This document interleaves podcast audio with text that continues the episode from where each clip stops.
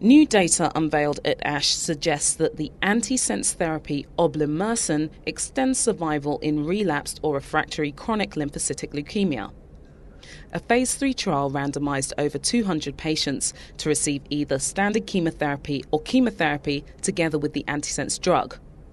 Complete response rates were significantly increased in the experimental arm, and I got the data from study author Susan O'Brien. The CR and PR uh, response rate in the oblimersen arm was 17%, and it was 7% in the chemo alone arm, and this was statistically significant. And NPR is a rather particular response definition in, in patients with CLL. That's uh, nodular partial remission. But it's a very excellent response wherein patients meet all the criteria for complete remission, except that they may have isolated lymphoid nodules only in the bone marrow, but no other disease anyplace else. They were very restringent uh, responses in the sense that we use the NCI working group criteria, but in addition, if the patients had pretreatment CAT scans or ultrasounds that were abnormal, they were required to be normalized to qualify as a CR, which is more stringent than NCI criteria that don't require CAT scans and also they were uh, all the responses were blindly evaluated by Dr. Kanti Rai. So very stringent response uh, criteria. How durable are these response rates? How much follow up have you looked at here?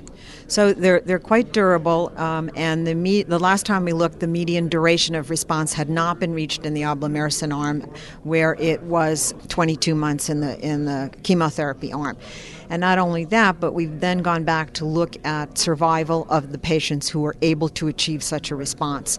And in the oblimersen arm, um, 60% of those patients are still alive four and a half years later, and uh, five of them are still in complete remission.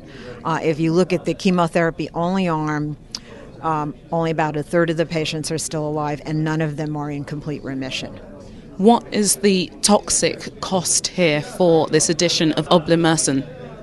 The, uh, the drug does increase the toxicity somewhat in the following sense. It, common side effects from the drug are some increase in nausea and some increase in low grade fevers. But if you look at grade 3 to 4 toxicity, which is our main concern, the percentage is low in both arms, although slightly higher in the oblimersen arm. Now, the one exception to that is myelosuppression, but that's a side effect of the chemotherapy. And that's the most important side effect because myelosuppression and infections are the thing that we worry about the most.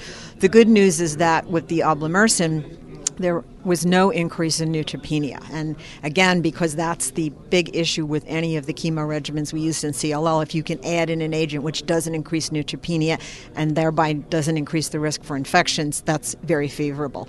It does require a catheter, so that's one um, inconvenience that the patients who uh, get the oblimersen do have an indwelling catheter, whereas you don't necessarily have to use catheters to give chemotherapy to patients with CLL.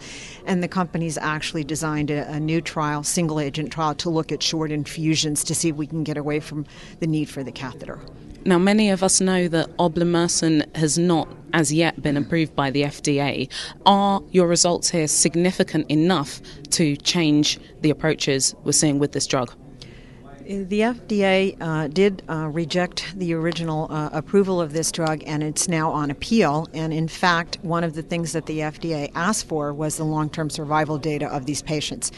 And I think, in, my own mind, that the long term survival data is quite impressive. Um, so this will uh, has gone back to the FDA, and as I said, it's on appeal, and so it remains to be seen what will happen next still kind of up in the air, but what impact can this have in practice? Uh, I think that in a relapse setting with CLL, it's very hard to get patients into complete remission.